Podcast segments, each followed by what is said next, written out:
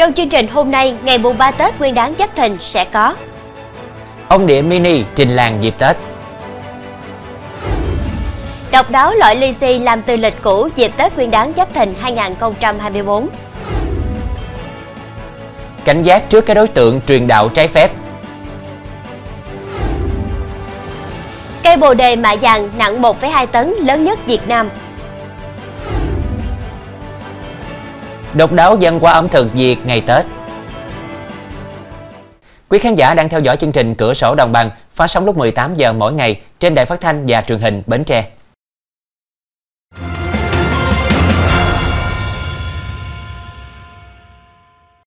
Thưa quý vị, từng cho ra đời những bộ sưu tập về đồ ăn ẩm thực Việt từ đất nặng, đất sét với kích thước siêu nhỏ gây sốt mạng xã hội. Dịp Tết này, anh Nguyễn Tấn Đạt, ngụ quận 3 thành phố Hồ Chí Minh tiếp tục cho ra mắt bộ sưu tập mới về ông địa mini.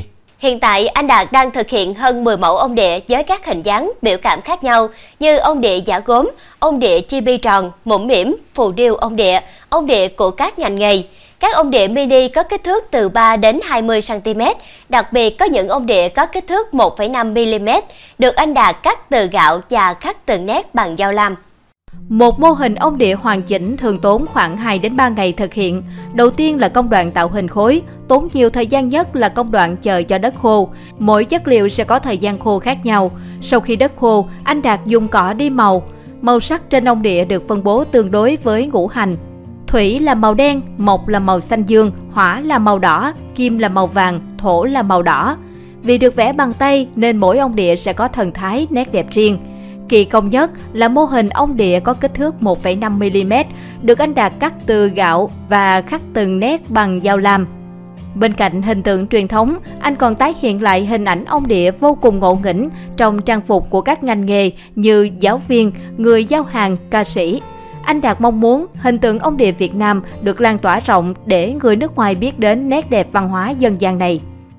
Thưa quý vị, những bạn trẻ từ dự án bảo vệ môi trường Dreamlight đã cùng nhau sáng tạo sử dụng lịch cũ để tái chế thành những phong bao lì xì ấn tượng phục vụ Tết Nguyên đán. Đây là những cuốn lịch của năm 2023, bước sang năm 2024. Những cuốn lịch này không còn được mọi người sử dụng, thay vì bị bỏ đi thì chúng được tập kết về đây. Dưới bàn tay khéo léo của các thành viên trong dự án bảo vệ môi trường Green Life, những cuốn lịch cũ đã được hồ biến thành các bao lì xì trông rất đẹp mắt.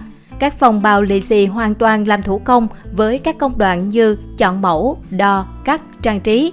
Những tờ lịch cũ có sẵn hoa văn, họa tiết phù hợp ngày Tết sẽ được các thành viên lựa chọn kỹ, tạo nên tính độc đáo, đặc trưng riêng từ một hành động nhỏ là thu gom quyển lịch cũ trên mặt bàn cơ quan, trên tường ở nhà của mỗi người vào cuối năm đã mở ra câu chuyện rất ý nghĩa và thú vị càng cho thấy mỗi cá nhân góp một tay, dù là việc nhỏ, đều có thể tạo ra sự thay đổi tích cực lớn tới môi trường xung quanh ta.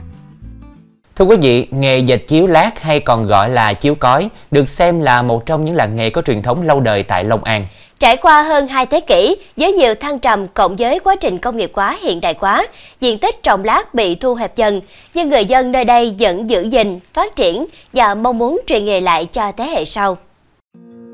Lát sau khi thu hoạch được chẻ bằng máy và phơi. Sau khoảng 4 đến 5 ngày phơi dưới nắng to, lát sẽ được bó lại và mang về nhuộm, chuẩn bị cho công đoạn dệt chiếu.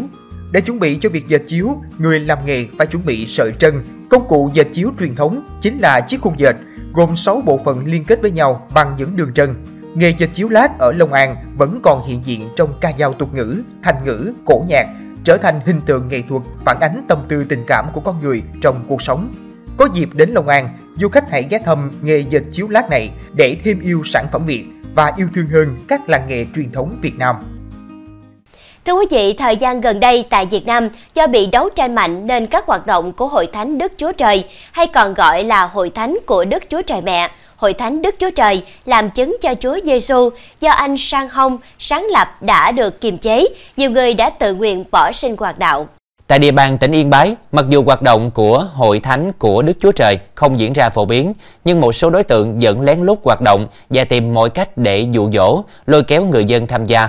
Do đó, người dân cần hết sức cảnh giác, kịp thời thông báo cho cơ quan chức năng khi phát hiện hoạt động của các đối tượng này. Đây là hình ảnh được ghi lại tại nhà một hộ dân ở tổ 12, phường Yên Ninh, thành phố Yên Bái. Các đối tượng tự nhận mình là người của hội thánh của Đức Chúa Trời đến tuyên truyền vận động người dân tham gia hội thánh.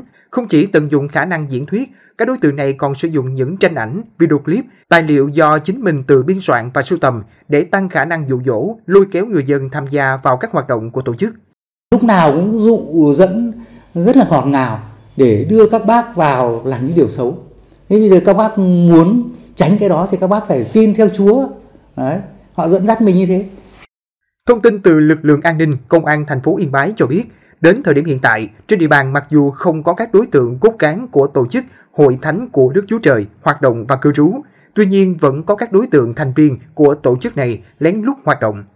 Những cái nội dung em chia sẻ thì ví dụ như là con tàu nuôi này, đấy và um, về trái đất, vũ trụ.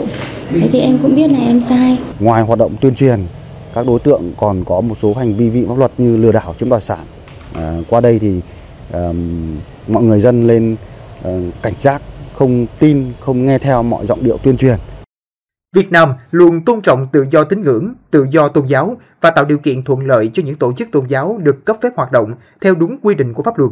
Tuy nhiên cũng kiên quyết đấu tranh với những hành vi núp bóng tôn giáo để làm ảnh hưởng xấu đến trật tự xã hội, đi ngược lại với thuần phong mỹ tục truyền thống. Trong phần sau chương trình sẽ có Cây bồ đề mạ vàng nặng 1,2 tấn lớn nhất Việt Nam vẻ đẹp của ngôi nhà qua giấy khổng lồ ở Phan Thiết.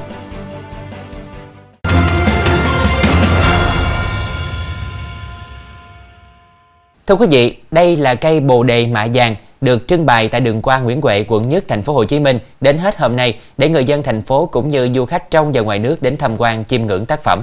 Được biết, cây bồ đề mạ vàng có giá 1 triệu đô la, tương đương hơn 24 tỷ đồng này, đang trong quá trình đợi Guinness Thế giới xét duyệt. Cây bồ đề bằng đồng mạ vàng 24K đầu tiên và lớn nhất thế giới. Để làm ra cây bồ đề này phải mất gần 2 năm với hơn 60 nghệ nhân, công nhân nghiên cứu và chế tác tác phẩm. Cây cao 3,6m, nặng 1,2 tấn với khoảng 9.000 lá có nhiều kích thước và được chạm khắc tinh xảo. Theo ông Đỗ Xuân Ngọc, ngụ quận Bình Thạnh, thành phố Hồ Chí Minh, cây bồ đề được đúc hoàn toàn bằng đồng nguyên chất mạ vàng 24K. Nguyên mẫu của cây bồ đề mạ vàng này là từ cây bồ đề đạo tràng ở Ấn Độ. Đội ngũ thiết kế của ông Ngọc đã phải sang tận Ấn Độ để tham khảo, chụp hình và nghiên cứu tài liệu để có thể tạo ra một cây bồ đề có dáng thế giống với cây thật. Thưa quý vị, cây trôi cổ thụ hơn 400 tuổi, cao gần 30 m, tán rộng 35 m, đường kính gốc cây khoảng 3 m ở huyện Đức Thọ, tỉnh Hà Tĩnh, được công nhận là cây di tích lịch sử văn hóa Việt Nam. Cứ mỗi dịp Tết đến xuân về, bà con thường ra gốc cây thắp hương để cúng bái cầu bình an. Theo các cụ cao niên trong làng, vào thời kỳ chiến tranh, dưới tán cây trôi là nơi hội họp giao liên để bàn kế hoạch chống kẻ địch xâm lược của dân quân trong vùng. Về sau, cây được dân làng chăm sóc, bảo vệ qua nhiều thế hệ. Trải qua bao thăng trầm, biến cố lịch sử, cây cổ thụ vẫn trường tồn xanh tốt. Phần thân cây trôi có nhiều ụ nổi, lớp vỏ sần sùi, rêu xanh phủ kín từ gốc đến cành cây. Nhiều thế hệ tại xã Hoa Lạc đã coi cây cổ thụ này như thần nông, che chở cho cuộc sống cho dân làng.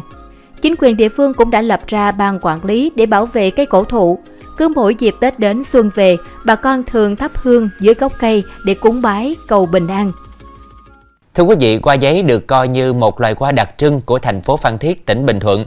Chạy xe dọc các con đường từ gian biển đến trung tâm đều có thể dễ dàng bắt gặp những cây hoa giấy đang bung nở rực rỡ. Tuy nhiên, dàn qua giấy nhà ông Hai Trương bên dòng sông Cà Ti vẫn được đánh giá là độc đáo nhất. Nhiều du khách coi đây là một địa điểm du lịch khi đến với Phan Thiết. Nếu có dịp du xuân qua đây, quý khán giả hãy ghé dàn qua rực rỡ này để check-in lưu giữ những khoảnh khắc đẹp nhé. Theo ông Trương, dàn hoa giấy được trồng khoảng 14 năm trước, lúc vừa mới xây căn nhà. Đây là loài hoa được trồng phổ biến ở các vùng đất ven biển khô cằn, nắng gió. Càng nắng, hoa càng nở rộ và có màu sắc rực rỡ. Loài cây bình dị này khi được trồng liên tiếp nhau thành hàng sẽ tạo nên lớp lớp hoa chen kín đẹp mắt. Đến khi dàn hoa giấy bao trùm cả căn nhà, ông Hai Chương cũng không nghĩ đây lại trở thành một điểm chụp ảnh nổi tiếng được rất nhiều du khách yêu thích. Cứ vào thời gian dàn hoa trổ bông đẹp nhất, khoảng tháng 2 đến tháng 5 lại có rất đông các cặp đôi, giới trẻ, các cô tuổi trung niên, du khách đến đây chụp ảnh kỷ niệm. Thưa quý vị, một cây sầu riêng cổ thụ được xem là thần mộc của người dân dùng đất Cù Lao Tân Lộc, quận Thốt Nốt, thành phố Cần Thơ, vừa được các chuyên gia cây trồng đến nghiên cứu bảo tồn để phát triển du lịch.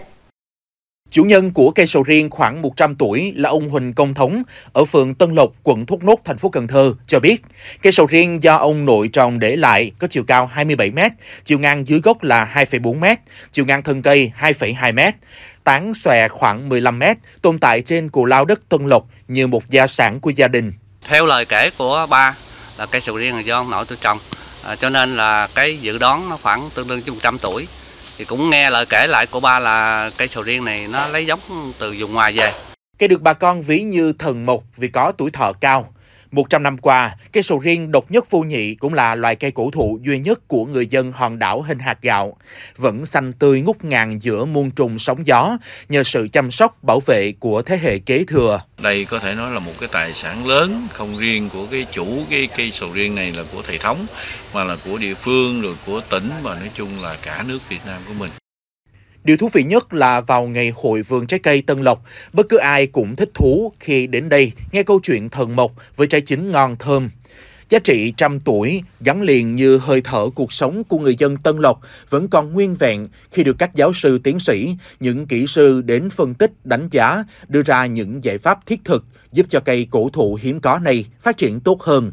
Không chỉ là chứng nhân lịch sử cho thăng trầm, đổi thay của đất và người nơi đây, mà còn hướng tới sầu riêng trăm tuổi sẽ được biết đến nhiều hơn khi du khách thưởng thức hương vị đặc biệt sau chuyến tận hưởng không gian trong lành trên đất Cù Lao.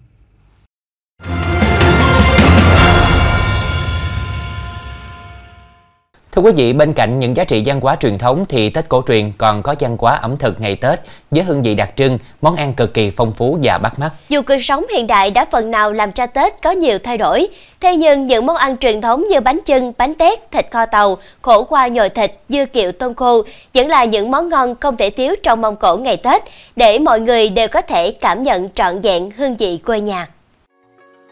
Dọc miền Tổ quốc những ngày Tết, không khó để chúng ta bắt gặp những bức tranh ẩm thực khác nhau giữa ba miền Bắc, Trung, Nam. Mâm cổ đầu năm của miền Bắc được bày biện hình soạn, bao giờ cũng thể hiện sự tinh tế và khéo léo, chú trọng hình thức, phối hợp hài hòa giữa những món nước và món khô, giữa thịt và rau. Mâm cơm vào ngày Tết cổ truyền của người miền Bắc thường có bánh chưng, dưa hành, thịt đông, gà luộc, canh măng, các loại giò, nem rán, xôi gất – trong đó, bánh chưng là món không thể thiếu. Thịt đông cũng thường được chọn làm món ăn chính trong những ngày này. Trên mâm cơm cúng gia tiên hay mâm cơm sum dày ngày Tết ở miền Bắc, không thể không nhắc đến món giò lụa. Mâm cơm Tết sẽ chẳng trọn vẹn nếu thiếu đi vị thơm nồng, chua cay của những củ hành muối giòn sần sật. Người miền Trung cầu kỳ, tỉ mỉ, nên các món ăn ngày Tết cũng được chăm chút kỹ lưỡng. Mâm cổ ngày Tết của người miền Trung nhìn thấy trong đó cả âm hưởng của sự chắc chiêu, chia sẻ. Người miền Trung không có bánh chưng mà làm bánh tét. Món bánh có hương vị rất gần gũi với bánh chưng. Bên cạnh bánh tét, miền Trung cũng có nhiều loại bánh khác được đặt trên mâm cổ ngày Tết như bánh tổ, bánh in. Ẩm thực ngày Tết miền Trung cũng không thể thiếu nem chua, thịt giấm, Đặc biệt, tại cố đô Huế, đời vẫn lưu giữ những món ăn từ cung đình, thì mâm cổ Tết càng tỉ mỉ và cầu kỳ. Món thịt tôm chua thịt phai, nem bò lụi, chả tôm, gỏi giả lúc nào cũng phải có. Một số vùng ở miền Trung còn có thêm món bò nấu thưng, thịt nạc rim hấp dẫn và mâm cổ chắc chắn không thể thiếu dưa món, chả bò, thịt heo ngâm mắm. Nam Bộ nổi tiếng là vùng đất bình dị với những con người chất phát, sởi lởi. Có lẽ bởi vậy, văn hóa ẩm thực ngày thường cũng như ngày Tết của miền Nam thường đơn giản hơn so với miền Bắc và miền Trung. Bánh tét, thịt kho nước dừa và canh khổ qua dồn thịt là ba món đặc trưng trong ngày Tết của vùng Nam Bộ. Cùng với dừa giá, củ kiệu, lạp xưởng, sự khác nhau này xuất phát từ văn hóa vùng miền và những yếu tố khách quan liên quan đến địa lý, khí hậu, đặc sản địa phương. Ngày nay, cuộc sống bộn bề nhiều mối bận tâm, nên nhiều gia đình đã không còn quá cầu kỳ trong việc chuẩn bị mâm cỗ Tết. Có khi mâm cỗ ấy lại còn là chỗ giao thoa của đủ loại món ăn đặc trưng cho đủ loại văn hóa Tây ta. Song những ước mong cho một năm mới nhiều thành công, sung túc, ấm no, gợi gắm trong từng món ăn trong mâm cổ ấy thì sẽ chẳng bao giờ thay đổi, nối tiếp đời đời, trường tồn với thời gian. Đến đây thì thời lượng dành cho chương trình cũng đã hết. Kính chúc quý khán giả có một buổi tối mùng 3 thật nhiều niềm vui và hạnh phúc bên gia đình. Hẹn gặp lại quý khán giả vào lúc 18 giờ ngày mai trên đài phát thanh và truyền hình Bến Tre. Lan Anh Khánh Trình xin kính chào tạm biệt.